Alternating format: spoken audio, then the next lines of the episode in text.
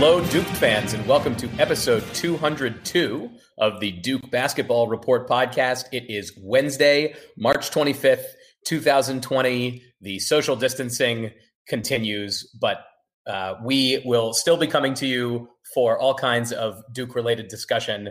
So we hope that you enjoyed the most recent episode that we did where we looked back at the 1992 East Regional. It was a lot of fun for us to do. So um, hope hope you enjoyed that. But today we've got a fair amount to get to before we get to player news and the stats prediction game results. Of course, we have to introduce ourselves. I am your host for this episode, Sam Klein. I am coming to you from my lonely apartment in Durham, North Carolina. I am joined as always by Donald Wine in Washington D.C. Donald, how you holding up?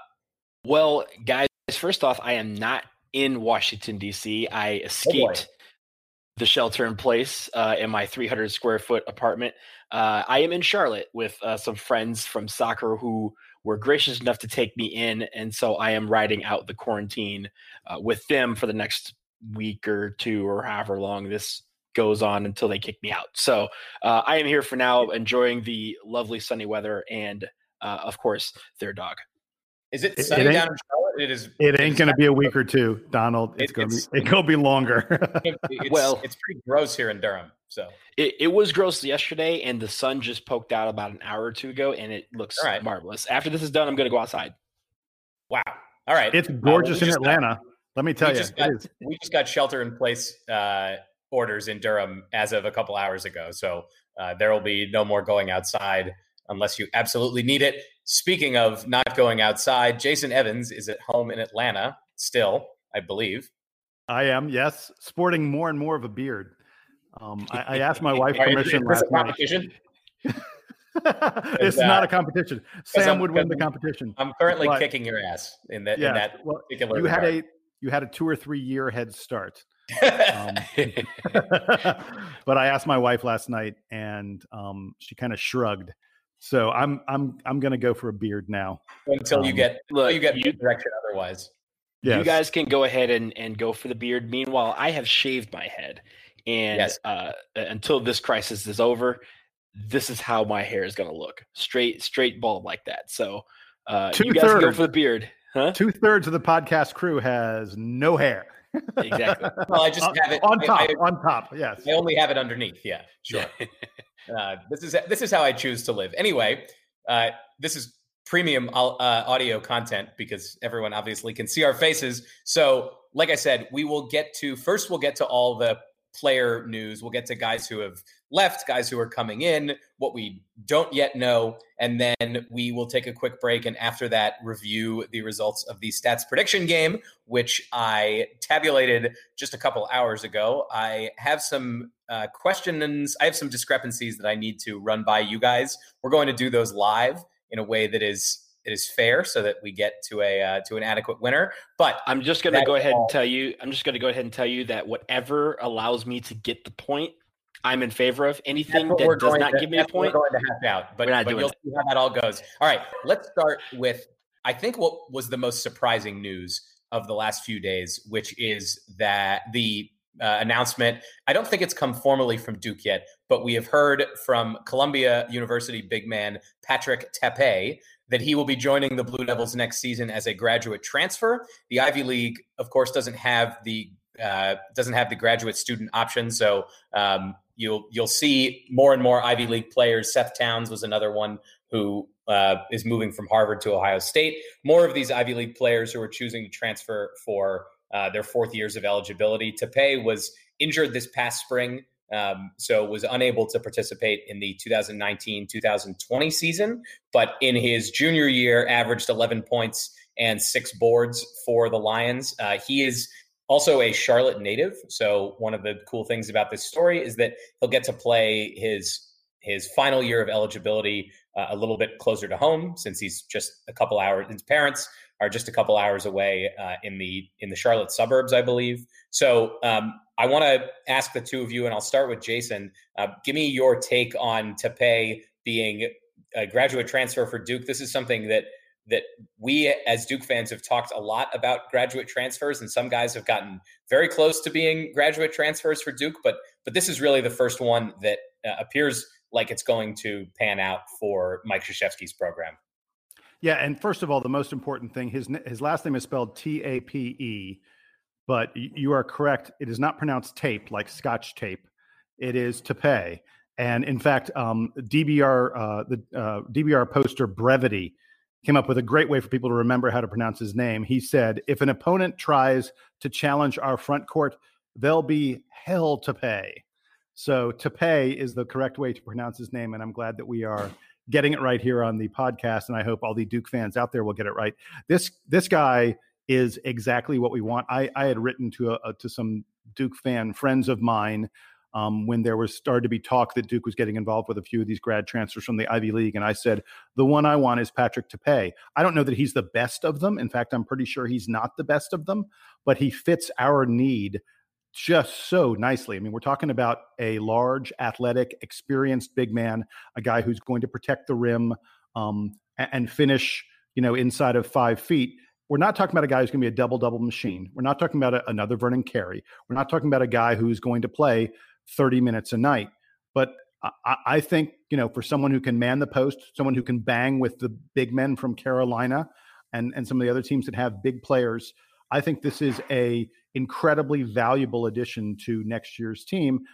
I wouldn't be shocked if he averaged like maybe seven or eight points per game and about six rebounds per game, and you know, uh, again, provide some rim protection, playing 15 to 20 minutes. I, I think that's the kind of thing he can give to us, and he makes us older. He makes us more experienced. He makes us more mature, and he makes us stronger. The guy is just physically, you can tell he is a strong man in the middle.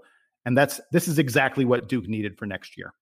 The front court for Duke next year was going to be particularly young. And as you note, experience is one of the major things that he brings. So, for all the freshman big men that Duke is going to be integrating onto the team next year, you can see Tapé playing a major role. He won't necessarily be a captain because he's a because he's a transfer, but you can see him bringing leadership and and that uh, sort of work ethic to to a team that's going to have a lot of young players next season. Donald, uh, anything to add on Patrick Tapé transferring to Duke? Well, I, I like that he, you know, just looking at his highlight reel, he looks to be very good in the paint and he's very polished with uh, grabbing the ball and going to the basket. So it, really, he can shoot with either his right or left hand. So I think that is always a a good thing to see because especially with our offense, he's going to be coming from anywhere in the court. And one thing that I will note that it looked like he's very good at doing is catching the ball on in transition, which is a you know something that we've been going for in the last few years. So if he can catch the ball in transition, he can you know score with footwork in the paint. He can post up. He can roll the rim. He can be physical. He can be strong and aggressive. Uh, those are things that we're looking for, uh, and, really him and Mark Williams competing to be the start of the five. Those that competition uh, is one that I can't wait to see uh, because I think both of them will get better. And really, if we can have that experienced leadership uh, in the front court, that'll help our team immensely next year. Jason, talk to me a little bit about some of the teams that Tapé has faced. I know that taking a look at his game log, I see uh, games against some Power Five opponents like Boston College, Northwestern, Rutgers. What do you see uh, in his in his uh, production? Yeah, you read my mind. I, I wanted to mention. I mean, look, people are going to hear Ivy League Columbia, and they're going to think he hasn't played, you know, many legit ACC caliber big men. And the reality is, he has, and and he's performed fairly well against them. If you, uh, you know, you pointed out the teams. Uh, you go back to his last season in school, which was 2018-19. Again, he sat out last year. He had a run of three consecutive games against BC, Rutgers, and Northwestern. All three of those games were on the road. But in all three of those games, he scored. He scored. He averaged 16 points per game in those three games. Scored 17 against BC, 15 against Rutgers, 18 against Northwestern. The rebound totals weren't huge. Only about four rebounds, you know, in those games. But you know, he blocked a shot here or there. One of the big keys is he's a real. He's a very efficient shooter, as Donald mentioned. He does his work around the basket and he scores really effectively around the basket. And again, against those three Power Five opponents, he was hitting 60, 75, 80 percent of his shots uh, uh, you know, as I said at the start, I think he is exactly what the doctor ordered for Duke. He's going to be able to finish off of passes from you know from our, our penetrators and and and the guys that dump him the ball in the post. He's going to be able to defend. He's going to be able to protect the rim a bit, and he's going to grab some rebounds. And he's shown while he has mostly played against Ivy League competition, he's shown against Power Five competition that he can compete. Yeah, Perfect. shooting shooting nearly seventy percent total against those three opponents makes me really excited about the fact that he's going to bring some high quality skill set to Duke in the ACC next season. He doesn't have to be really good at at anything, but the fact that he has that one skill set that appears to be fairly polished is a is a good sign and and shows why uh, Coach K was interested in pursuing him. All right, so let's move on from additions to subtractions. Uh, we'll we'll start with the one I think that we are ready to celebrate the most, which is Tre Jones. We talked a little bit about him on the last episode, but Tre Jones, uh, Instagram official, is leaving for the NBA. He's going to the draft. He accomplished a lot this year. ACC Player of the Year, ACC Defensive Player of the Year. Um, really, just an outstanding season. He, he lifted his his three point field goal percentage by uh, by over ten percent. Um, he, he just became the the rock for Duke. So uh, I, I want to take a few moments and reflect on Tre Jones's two year career. And I'll start with Donald. Donald, what do you think is the thing we're going to remember most about Tre Jones and the impact that he had at Duke? The thing I remember the most, first of all, is how much fun he appeared to have on the court. He, especially this year, there were definitely times where you could see his smile. You could see him just like kind of laughing as he's playing because to him this was just a lot of fun and and coming back for his sophomore year he was focused on the things that you mentioned you know being defensive player of the year being the best player in the ACC being one of the you know all Americans but also trying to go for that national championship and that's probably the one thing that we will regret the most is that he was robbed of that opportunity to go for that title that he came back to to seek so uh, but really just his his awareness, his able, his ability to pass, his ability to run transition, and on defense, his ability to just completely suffocate one of the best players on the floor every single night is what is going to translate to the next level. That those are things that he can always get better at, and, and he's already good at all those areas. So uh, I am sorry to see him go. I'm sorry to see him go under these circumstances, but a really uh, we knew that we had maybe one more year with him uh, this year, and uh, I really enjoyed getting to watch him play a second year in Durham uh, at at Duke University. So uh, best of luck to him in the league. It sounds like he's going to be probably late first round, early second round uh, in in that area. But hopefully, with if they do workouts and stuff, he can move up and probably get into that late first round, if not early second round. Yeah, I think that when you talk about his draft stock and also talking about things I'll remember the most, the way that he acquitted himself against Cole Anthony in the in the UNC games really stands out for me. Anthony obviously is a is projected to be a, a very high pick in this summer's NBA draft, and Tre Jones really played well in in both of those games against UNC. In particular, the first one where he uh, he made all the big highlights uh, for Duke to win the game. So for me, I think those those big highlights will be the thing I remember most about Tre Jones. I think the only bummer for me is that we won't get to see him come back and compete in the NCAA tournament again. I was sort of, I think I mentioned this. I was sort of holding out hope that he was going to feel the most regret about the season being canceled and decide that it might be worth it for him to come back for one more year, give it another shot, and um, you know, and and maybe try to do the Jay Williams graduate in three years, win National Player of the Year, and win a national championship. I was hoping that he was going to be on that plan, but alas, it's not to be. Uh, he he has his professional career to look out for, and I am sure that he is going to be one of those Duke players that that Duke fans uh, continue to cheer for well into his NBA career. Jason, what do you want to add on the two-year career of Tre Jones? Him on the defensive end. We're going to miss him on the offensive end. And I, you know, Donald said uh, the joy of watching him play was really special. Uh, and that's that probably is what I'm going to miss the most. Um, uh, he was a guy who you could tell worked at his game. I mean, the degree to which he improved his outside shot, his offense from freshman to sophomore year, showed you that this was someone who knew what he had to get better at, and then he worked on getting better at it. Um, there, there is a there is not a long list of players who won ACC Player of the Year and Defensive Player of the Year. You you don't replace someone like that. Um, as much as we're excited about next year, as much as we look at, to the roster next year and think about how the different pieces are going to fit together and what that team can be, we will not replace what we lost in Tre Jones. and uh, he has uh, you know he has a special place as far as I'm concerned in in Duke lore.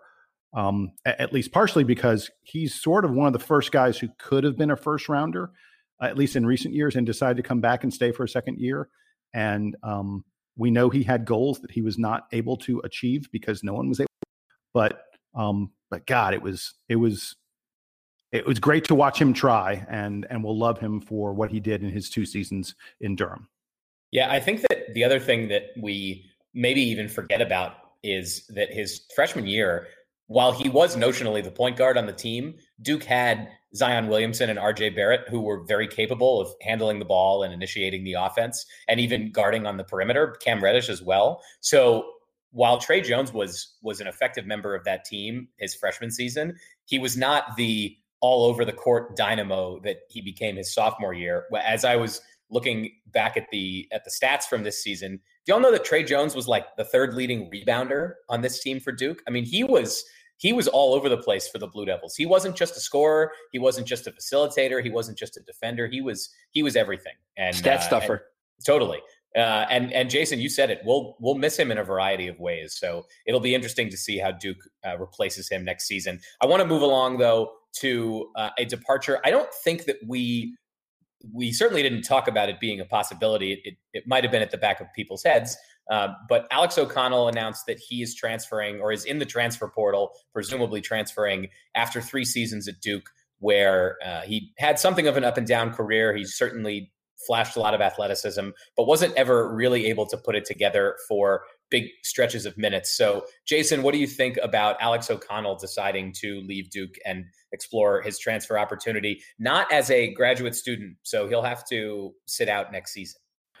Uh, you know, I'm, I'm, sad to see him go. I think there's a reality. Uh, you, you, said you wanted to just talk about Alex O'Connell. I'm going to bring Joey Baker into the conversation because I don't know that you can talk about one without the other. I think the reality is there was room for one of those guys next year and not both of them. And Joey Baker announced that he is returning uh, correct. Uh, to Durham next season. Correct. Um, I, I, I just don't think with the players that Duke is bringing in, with with what happened at the end of this season, where they both got squeezed for time, I think there wasn't really a place for both of those guys to find minutes at Duke next season. Heck, there was barely a place for both of them to find minutes this season and and as a result, it's it's not really that surprising. It was shortly after Joey Baker said he was coming back that we heard that Alex O'Connell was was leaving, or or it may have been it may have been flipped. I don't even remember. Events the past week have Baker been pretty crazy. Baker announced uh, early relative. I think he was his was the first announcement. His was first of everything. I remember seeing it and thinking, okay, like was this an announcement that was that was imminent? Like, I didn't know that this that this needed the the full well, social media treatment. But the thing, yeah, the thing about the thing about Baker was there was some talk that he could potentially be looking to transfer because there's a lot of competition on the wing next year at Duke, and and he didn't have a huge. I mean, like, look, he played a good bit. He played double digit minutes in plenty of games for Duke, but that waned down the stretch. And whenever you have a situation like that with a player, people worry, oh, is this guy maybe going to be disappointed in his amount of playing time and um, you know his opportunity and and decide not to come back? And so Joey Baker took that off the table very very quickly and said, year three at Cameron coming up. Um, I, as for Alex O'Connell, uh, Sam, you summed it up really nicely when you said this is he had moments. He had some great moments. Boy. It, if he could play at, at, no place but at Syracuse, Alex O'Connell would have been an all ACC performer. He was great against the Orange, but he he had other games where you could sense his confidence was waning, and uh, he he sometimes struggled a, a, little bit on defense, especially on help defense. Um, but this was a kid who who loved being at Duke. He's not leaving with any bad feelings, I don't think. Um, at, at, at least his social media profiles and what we know of the program tells us that that he left because he wanted to go someplace else to get a little more opportunity, not because he wasn't happy with his with how he'd been in his three years at Duke. Um, and I think that we've already heard there's a lot of major, you know, college basketball teams that are very interested in Alex O'Connell. I will not be at all surprised if he, you know, if he goes to a fairly significant program and he averages double, you know, double figures for them next year or whenever it is he gets his eligibility. Um, a great kid, a great athlete um, and and someone who, uh, as far as I'm concerned, always be a part of the Duke family. Um, I, I love the kid. His his dad played for Duke.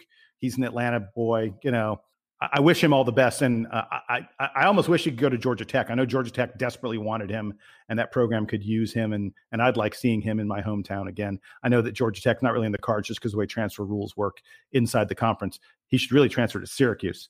yeah, well, Jason. Well, given, given his given his being from Georgia, wouldn't be surprised to see him look at a bunch of SEC schools as well because he's still he's still almost certainly a, a power five type of player. It's not like he's he's going to be going down in in quality of competition next season. So uh, wouldn't be surprised to see a, a few of those schools. Donald, what do you have to add on Alex O'Connell? Well, Jason mentioned how Georgia Tech wanted him uh, back when he was being recruited, and he ended up coming to Duke after we came kind of came in last minute. Well, it came out in the Atlanta Journal Constitution, I believe, yesterday that Josh Pastner does want him, and he's trying to get uh, Alex O'Connell now that he's in the transfer portal. Now, the one thing, there's a couple of things. One, the transfer rules uh, don't necessarily apply to in conference, but what it is is a school can place limitations on where that player can transfer, and they could say Georgia Tech is off limits, but with their recent, you know, uh, prohibition from the, the NCAA tournament that never happened, I wonder how that plays into it. There's also the caveat that the NCAA is considering allowing players to be able to transfer once and not have to sit out. If that took effect this summer, then he would be able to play wherever he went immediately. But getting back to losing him from our team, I think it's you know it's one of the things where, like you guys said, the writing was on the wall with regards to playing uh, and competition for playing minutes, and he his because he didn't play as much this year that he did the year before, his numbers went down.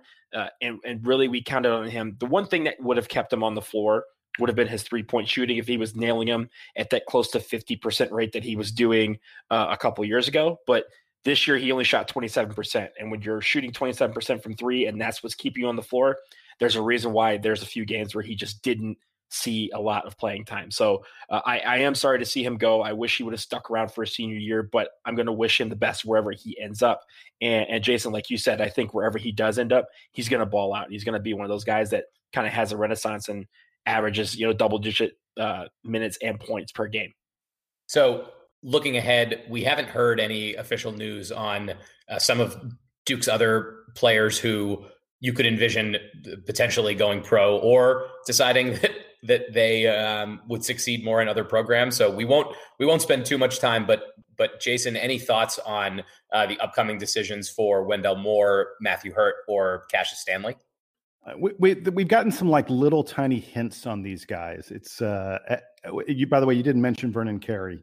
Vernon and Vernon Carey, we, we presume is leaving. We just haven't yeah. heard the Vernon Carey was just named Freshman of the Year by the U.S. Basketball Writers. He's he's cleaning up in all the freshman awards. He's pretty consistently a second, maybe a third team All American. Um, uh, Vernon Carey's leaving, and uh, and Godspeed to him. Dude was was amazing. We we've talked at length about Vernon Carey this season. Uh, in terms of the other guys, we got a little hint about Wendell Moore. I mean, he posted something on on Twitter or Instagram. I forget where it was, where he said uh, he took a picture of Cameron and he said, you know, gone for now, but I'll be back soon, uh, or something to those effects. And and people looked at that and they said, well, that's isn't that him saying he's going to be back at Duke? Um, there's been a ton of talk that Wendell Moore is coming back. Uh, I don't know if he feels like he needs to make an official announcement. I would say that if he decides to leave at this point, it would be a pretty big surprise. The other guys, Matthew Hurt and Cassius Stanley, are the ones who are really up in the air. Um, uh, there had been some talk that Matthew Hurt might be looking to transfer. Um, apparently, people close to him have said that's out of the car. He's not transferring. They haven't said he's not going pro, but they said he's not transferring.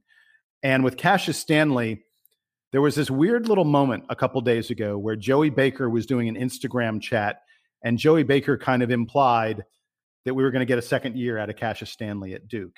Now, these Duke kids are trained in social media, they are aware of everything they say. And I, I, have to wonder if Joey Baker would have said something like that if there weren't some tea leaves to indicate that Cassius was thinking, at least thinking strongly about Jason, perhaps coming I, back. I think that would be a surprise. I think also yeah. one of the things that he that kind of led to this kind of rumor mill churning is I believe when Joey Baker announced that he was coming back on his post, I think Cassius Stanley it had somebody who's like, yeah, let's get it. Something that would imply like, let us like the two of us dominate next year. And it was a very small but you know quote uh, or response, but it was something that obviously people are like, wait, let us equals us. That means two people. Is that mean you and him are going to be playing next year? And that's kind of what has fueled this as well. And and yeah. look, we're all trying to we're trying to read the tea leaves. We're trying to interpret social. Look, at one point, there are people who are looking at at the the profile picture that Matthew Hurt was posting on his on his Twitter profile for for Clues. Uh, folks, I, you, you got to kind of step back a little bit. The reality is, none of us really know. Um, you know, uh, like I was saying, I think Wendell Moore leaning toward coming back. I would say probably at least one of Matthew Hurt or Cassius Stanley probably going to come back. I don't know. I, I think it's kind of unlikely to get both of them, but you never know. It, it's a possibility. Um, but but we're all just guessing at this point. It, would be great. It'd be great if we got him though.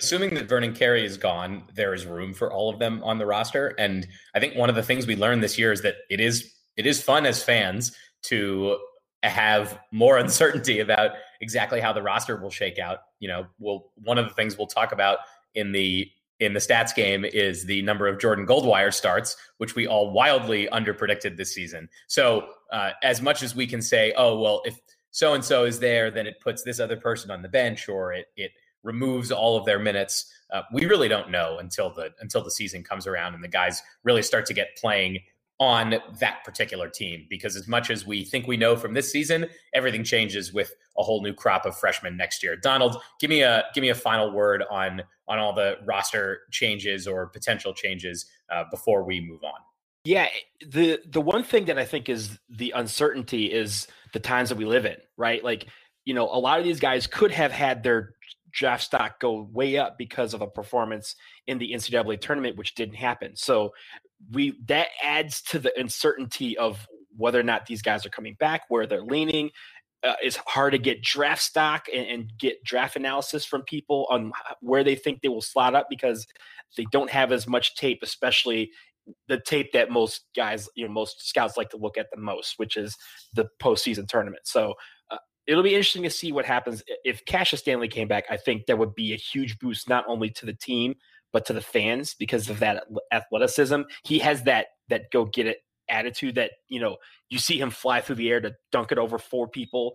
That gets everybody on their feet, and he would be great to have that next year. But I think you guys are right in the sense that we'll probably get two. I don't think we'll get all three. It's just a matter of which of the three uh, decides to go somewhere else or go to the league. Well, whenever those decisions happen, we will be back to discuss all of them. Right now, we're going to take a quick break and come back and recap the stats prediction game.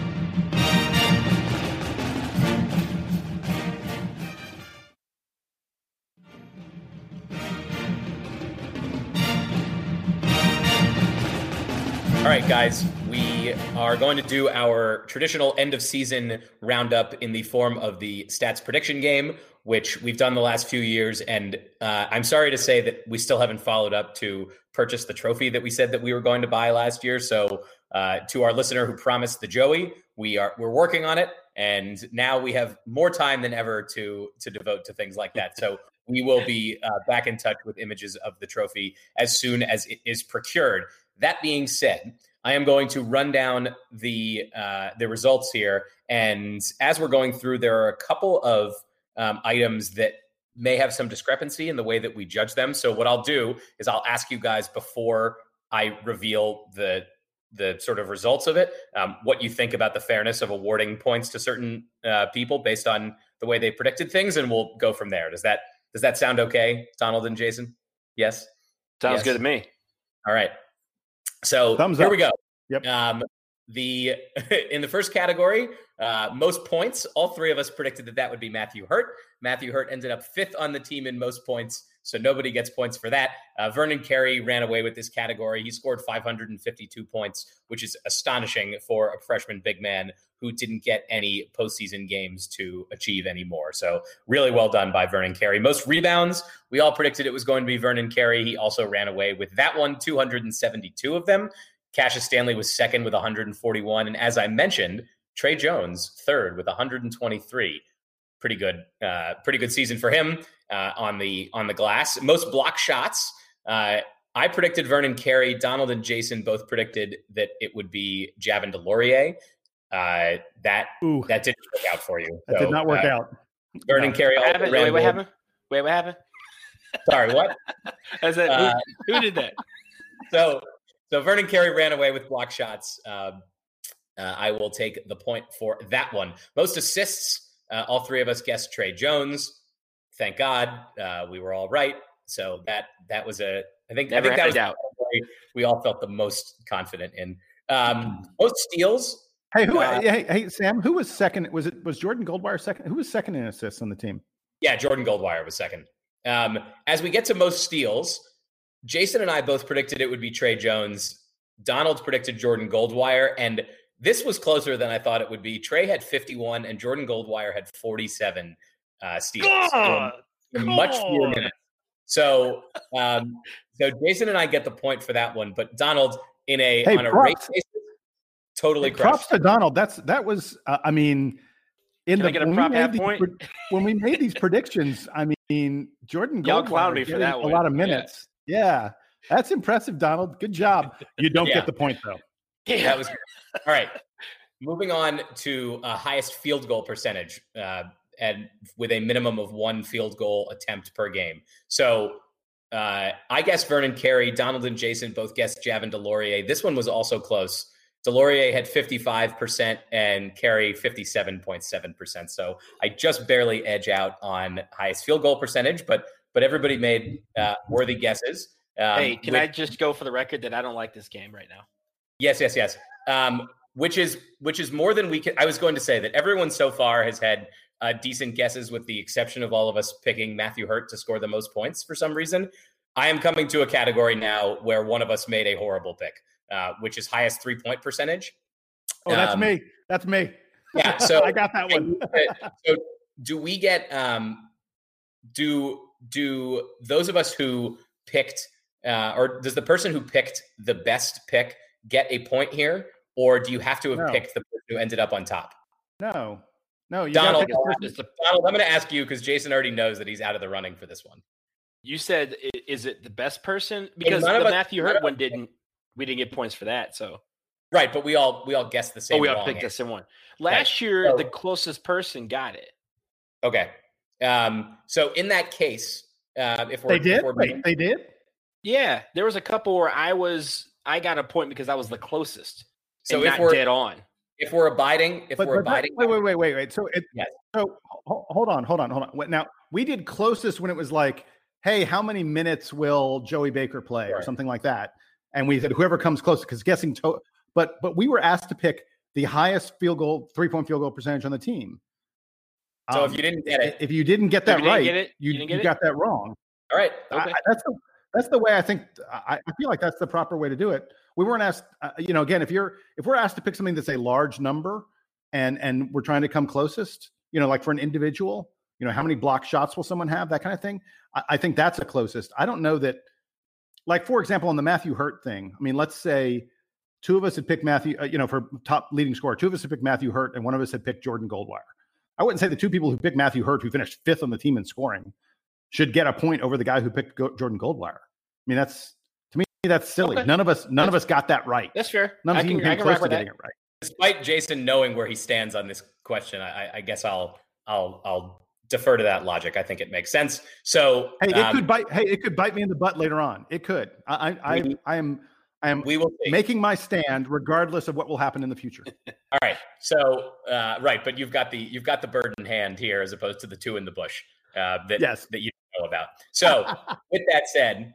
Donald and I both picked Matthew Hurt as having the highest three point field goal percentage. Hurt did average 39.3%, which was third on the team behind Joey Baker and, of course, Justin Jordan! Robinson. Uh, sorry, yeah, yeah, Justin, Justin, right, sorry. Uh, Jason picked Alex O'Connell, who uh, ended up ninth on the team in three point percentage.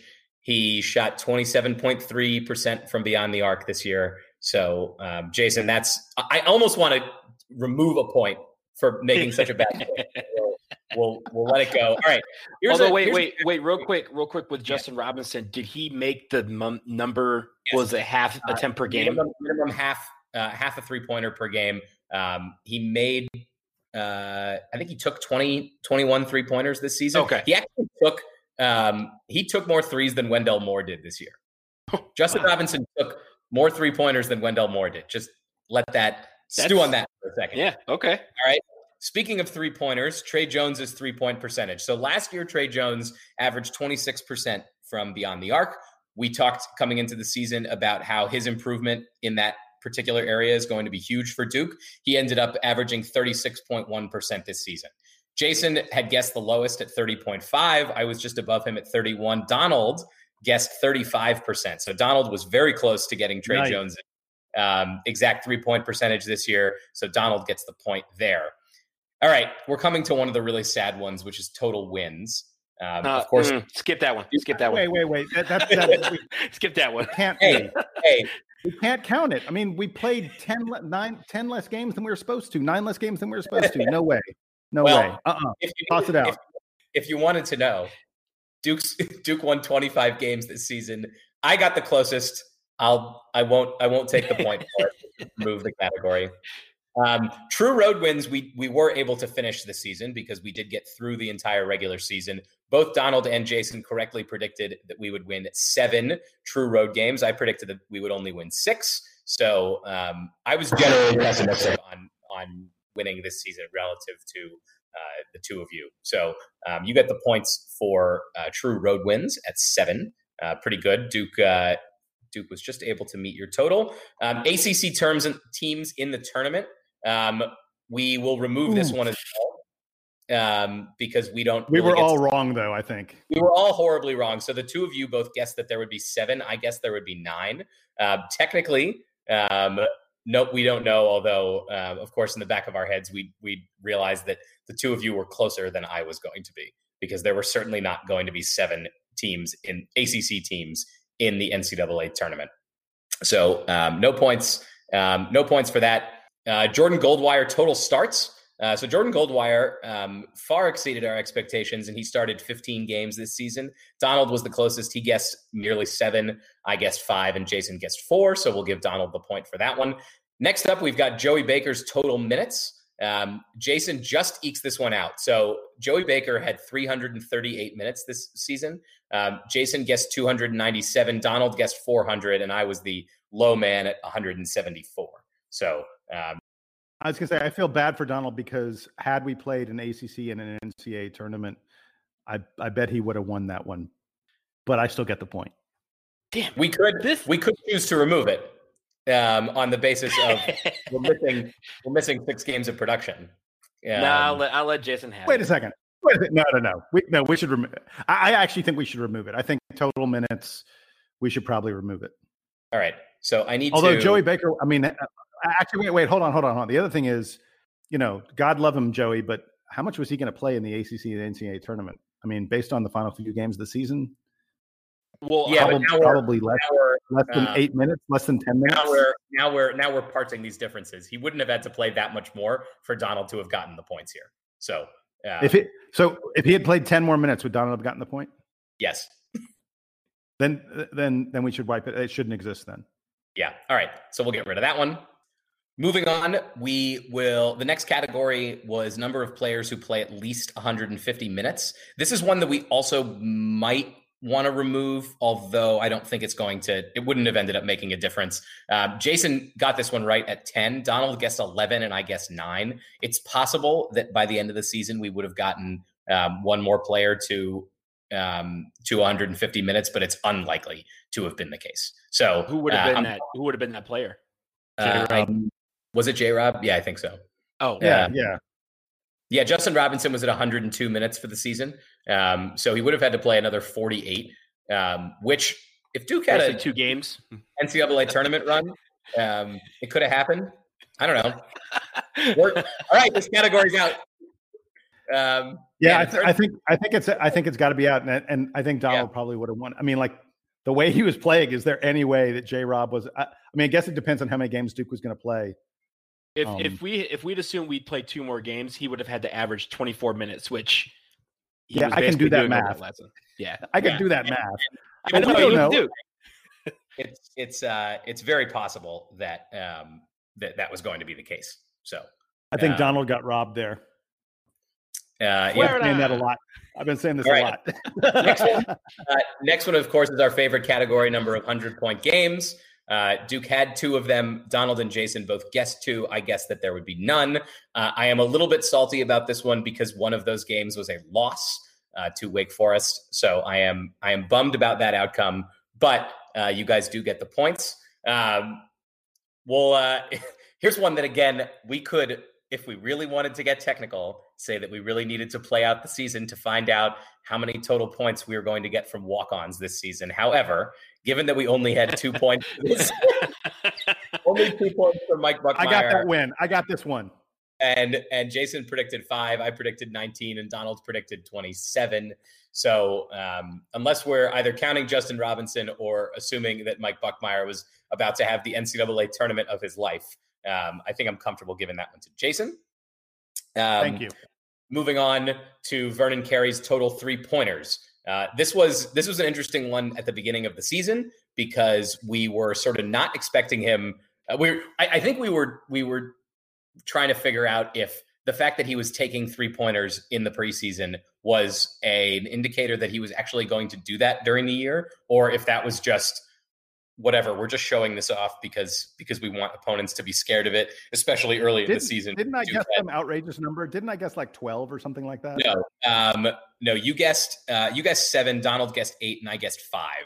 So um Carey did end up hitting eight three pointers during the season. So donald actually got this one while having the highest guess and he only could have gone up from there. So eight three pointers for Vernon Carey. That's a that, that's pretty good given that we expected this season for him to almost exclusively be a um, you know back to the basket kind of inside type of player. So very, again, not that we need to say this again, but Vernon Carey, great year for Duke. And Jason, then the your twelve, Jason, your twelve was from last year. It was the number of Marques Bolden three point attempts. Yeah, and that ended up being what one. One. Yes. that, thank you. Thank you for reminding me. So, oh, that was a bad prediction. final category I am most proud of. Um, I asked you all to predict uh, Duke's KenPom defensive rank as of Selection Sunday. So we'll say that that you know we didn't get Selection Sunday, but for all intents and purposes, um, we got to a final KenPom defensive rank. And I predicted exactly correctly that Duke would be 12th in the nation in in KenPom defense. Uh, Donald guessed eight and Jason guessed five. So none of us were were really out of the ballpark. Um, I was just a little bit more pessimistic than the two of you were. So having redone the totals here, um, things ended up just about as close as they possibly could be. I got six questions right. Uh, Donald got seven, and Jason also got six. So Donald wine, thanks to the shortened season. Yes.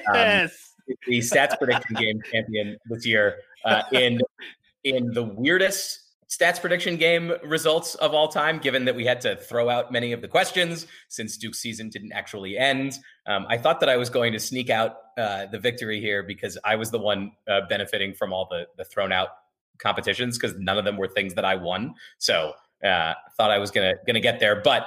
Can I just uh, say that I, I love this game? I love the stats game. This is the greatest game on the planet. So in, in years where in years where Duke only gets to play like 30 games, uh, Donald Donald has a distinct advantage in the stats game. What were you going to say, Jason? You know, next next year we need to ask people to send in suggestions for the sort of obscure stat stuff that we come up with because those are the yeah. most fun. Yeah, sure. So we will uh we'll we'll we'll bring this back next Not year. Now. Not now, next year. Right. Hey, we'll, we'll worry about that whenever college basketball returns because you know what? we don't really know when that's going to be. So, anyway, congratulations to Donald on his victory this season. Um, and I think that is going to do it here. We have been on for plenty of time for all of you. We'll be back, as I said, uh, at some point in the near future when we get more news about roster turnover or guys going to the NBA, transferring, announcing they're coming back. All of that stuff we'll be back to talk about. Of course, uh, if there are any updates on the NCAA front as far as how the organization is dealing with uh, the effect of coronavirus. We will be back to talk about that. Uh, we know that everyone is holed up at home as they are supposed to be doing. And uh, so if you have any questions for us, make sure to email them, uh, dbrpodcast at gmail.com. Again, dbrpodcast at gmail.com if you want to get in touch with us. There are certainly uh, tons of airtime available these days for us to answer listener questions. So, uh, with that, um, for Donald Wine uh, in Charlotte and for Jason Evans in Atlanta, I am Sam Klein coming to you from Durham, North Carolina, home of Duke University and the Blue Devils. This has been episode 202 of the Duke Basketball Report podcast. We will talk to you again soon. Duke Band, take us home.